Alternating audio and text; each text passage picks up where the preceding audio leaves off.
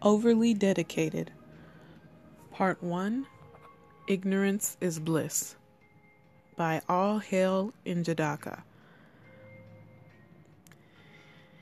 King N'Jadaka will be visiting the White House today. The humdrum voice of a woman bleeds from the Bose speakers inside the blacked out Maybach that was currently slithering through the back streets of Capitol Hill.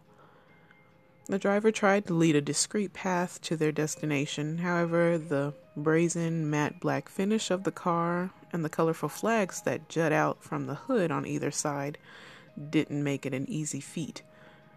People of the brown variety lined the streets, hooting and hollering as it passed. She droned on. This will be his first visit ever since the war ended. Officials saying Wakanda, nicknamed the selfish country by a few, are still holding back on their vibraniums.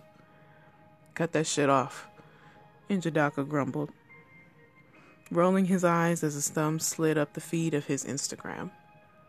A perfect pair of voluptuous cocoa orbs stared back at him, his tongue wiping over his lips. Damn, he breathed. Shit sitting. His finger couldn't double tap fast enough. Only the scratchy sound of her clearing her throat brought him back to reality. Don't you think you need to stare at us as we're heading to the biggest day of your life, Erik? Monet quipped, her British accent causing his lips to turn into a snarl. Shut the fuck up, he drawled, glancing at her before he pressed down on the lock button, causing the screen to go dark. Most important day of these niggas' lives, not mine. You know what I mean. She started and was stopped just as quick. He continued. Nah, mine was 31 years, 5 months, and 2 days ago. But shit, that was the most important day for everyone. They just ain't knew then. Bet they know now. They never would have guessed a nigga like me would be running this shit. His lips curled back into a smirk, causing his eyes to squish together and his bright white smile to glint in the low light. The infamous pair of pointed gold fronts that encapsulated his far bottom teeth making an appearance. She pushed a harsh breath out, her head slightly swaying from side to side at his remark. So damn ignorant. Asshole. He threw his head back as a guttural laugh roared from his lips. He cracked himself up. Shit, she cracked him up. That was one of the many reasons he kept his quick lipped assistant around. Well, that, among other attributes, including her vast knowledge, her organizational skills, and the fact she never folded. No matter how much he probed and nitpicked, she kept her composure. He needed someone like that in his corner, an ally, he was the antagonist to a lot of people, and although it never fazed him, it did get strenuous at times. King, we are here. The driver interrupted their routine exchange as the huge wrought iron gates rolled open. Men in black lined the driveway as they moved through. It wasn't long before they stopped and his door opened, causing the king to immediately slip on the dark pair of super sunglasses. It was bright out, his eyes still strained behind the flat top designer frames as his retro ones collided with the concrete. Habitually, his hand went to grip at his package in the light washed frayed jeans to stop them from falling. Some nigga shit. That surely got the female corner of the crowd going. Not in me, nigga, he heard. Let this pussy be another mark, daddy got him whirling his head around to put a face to the nasty mouth that remark came from. However, he couldn't find the freak because his attention was snatched by the Honorable Hot Cheeto and his mumbling mummy. Erik Stevens, so nice to finally meet you, to sit down with you. First, I want to say thank you for your service. I feel like we two are alike, us two. We get a lot of flack for our decisions, but no one takes the time to appreciate that what we've done for this country. You in those shithole countries, cleaning them up, me on Wall Street. He rambled from the start, causing Erik's face to slump into that of boredom. And when the con man jutted his hand out for a handshake, he couldn't fake the funk like he promised Monet he would. He stares at the orange stained hands until they retreated away, causing Monet to jam her bag into his back discreetly. He grunted. Cool. Uh, nice to meet you too and all that. This diplomatic shit is new to me, so bear with me. I don't do handshakes, germs, and all that. The lace front of the almighty orange shifted slightly in the wind as he reared back in laughter. This guy's funny, he yelled, wrapping his arm around Erik's broad shoulders as he escorted him through the doors of the most famous home on the planet, hoping to schmooze his way to riches, a continuation of his legacy. Hey, they better call a paramedic in the street. I got leverage in the street. I'm a California nigga and I'm heavy in these streets. The bass of the song seemed to hit harder as the piano notes seemed to chime in even more perfectly than the first five times the DJ cued the song in, causing the club to go into a celebratory uproar. The location and time and space, frankly, had more to do with the vibe of the club and the digestion of the music seeping from the huge speakers. Los Angeles, California, 1 a.m. Approximately nine and a half hours after the meeting with head Cheeto in charge ended abruptly, causing Erik to swag out of the doors to his car, even more arrogant than he had went in. See, he knew the parlay would be televised before he even agreed upon it, which made it easier for the revolution to finally appear on screen. Journalists or media outlets weren't allowed in Wakanda, per a rule set in place by kings long ago, a rule Eric took a liking to. He wasn't with the whole keep your enemies close shit, which led him to finally speak up at this supposedly peaceful meeting of leaders, his only option in getting a clear coat message out to the people. Finally, sitting back in his armchair listening to the leader of the free world go on and on about a treaty, Erik interrupted. Fuck all that. I don't want no fucking treaty. Only reason I stepped in this bitch is to let the black people of America know that the revolution is being televised. He stared directly into the camera, his short dreads hanging over his forehead wildly and gold teeth shining, the image of the white man's nightmare. Reparations for the treatment of my people will be dispensed by the Wakandan government. One million each. A real opportunity for my people to change their life. With that, the cameras flicked the reaction of the man sitting across from him as questions bombarded his space, causing his lips to quirk into a genuine smile. Oh, did he love frazzling the whites! Plump asses swayed left and right in the VIP section of the club, causing his dick to thud in the wax black Hudson jeans he was wearing.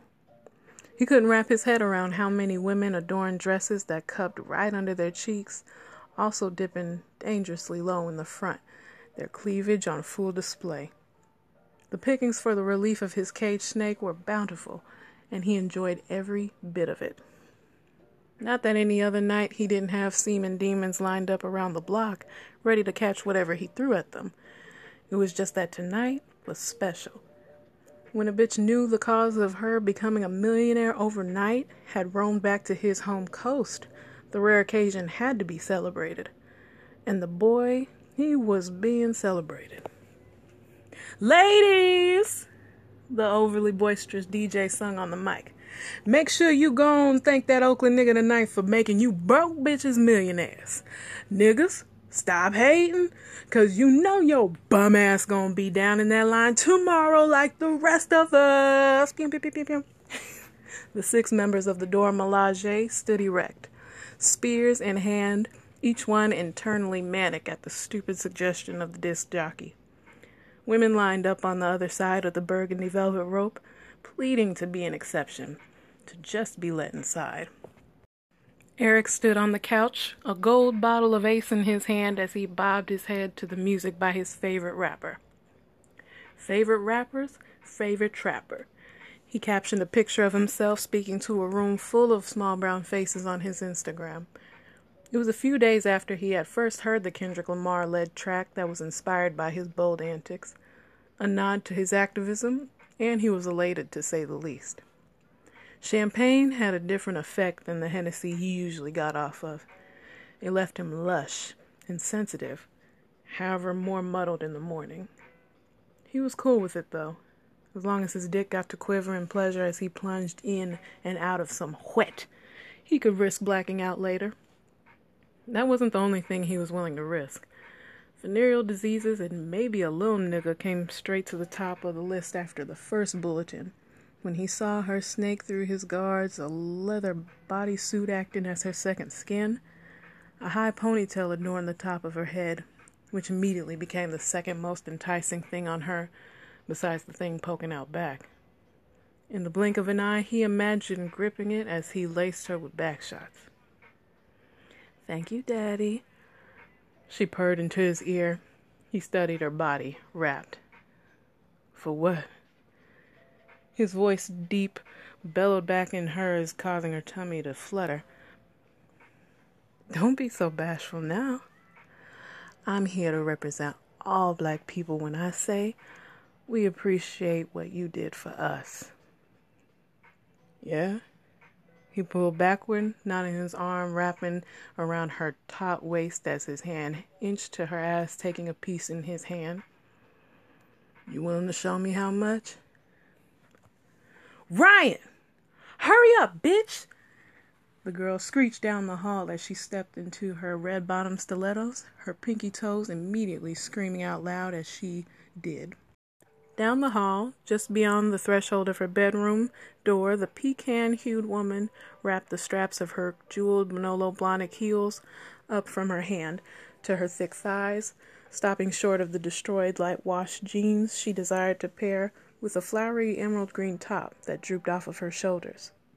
She made her way to the mirror to comb through the already bone straight, jet black hair that reached down to her ass Slipping two carat but diamond studs in her ears were the last touches to the cute and casual outfit she had picked at random only 20 minutes ago after exiting the shower. She was a stark contrast to her roommate, who was calling her name yet again. The girl she called Lay, short for Layzana, had been frantic the whole day ever since she heard the news. She had dragged her roommate turned bestie in her room and forced her to sift through her closet for a sexually appealing outfit just like every other available, and not so available, woman in the city limits. Everyone but Ryan cared. It showed by her f- loose fitting jeans and minimal makeup. Bitch acting like a king coming through.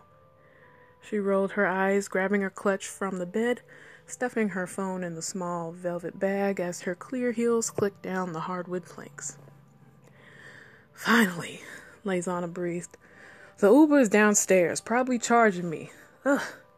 You look plain as fuck to say it took you as long as you did, bitch. Um, maybe because I was helping your head ass? And you know I don't fuck with Ubers. What you doing, sis? Her perfectly manicured eyebrows arched more in the air. I don't have time for your fear of Uber rate, bitch. My husband is doing a club hosting. Which is questionable, actually. Ryan remarked. What other leader of an actual country is hosting parties? For real, for real. Some nigga shit. Always gotta be a black person.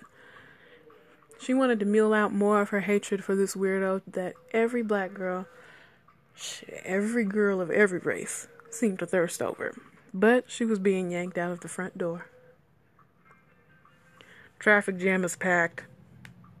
The music inside the Uber was lowered as the gray haired man interrupted the early 2000s singing fest the girls were having in the back of the Suburban. They had paid extra for a private Uber and extra to be dropped off to their destination. However, that was looking like a useless measure. Let's just get out and walk, Ryan suggested, looking out of her window, seeing people littering the streets. Uh, I think the fuck not. Lay scratched her face up. I didn't have the soles of my shoes recasted just to walk down the damn strip and fuck them up again. Ryan shook her head. Three. Count 'em three. That was the third time since her friend had bought those heels did she get the recognizable bottoms of her shoes lacquered. To Ryan, it was the stupidest, most useless thing in the world. Sure, she loved herself a good shoe. However, Christian Louboutin heels sucked for the mere fact that when you bought them, they required upkeep. And Ryan just wasn't the kind of person that cared to keep anything in condition that didn't bolster her career or tenacity, which was exactly why she didn't own the classic stilettos. Let's go, bitch, before I tell him to turn around. This time, Ryan was doing the pulling as she dragged Lay out of the Uber and into the crowd that headed to Crazy Girls. Wailing could be heard as they finally made their way to the building, the voices of women going hoarse as they cried to the tops of their lungs. Ryan zoomed in on the spectacle that was causing the reaction. Her eyes widened, seeing the bald head, small but commanding army of black women. It was a sight to see. One to witness as a black woman was awe inspiring. She was stuck in her spot as they bypassed her. Suddenly, she was knocked from the moment, literally as a brick wall came crashing into her. Since when did brick walls move? She questioned, looking up from the ground to spot that exact wall. Her lips turned down in a deep scowl as cusses flew from her lips. You don't see me fucking standing here, bitch ass nigga? Her words cut through the air, causing him to halt his steps, along with the women surrounding him, including the leather clad one under his arm. Erik's neck swiveled. The fire that had been at bay the moment he overtook his rightful throne, in his eyes, reigniting when they landed on her face.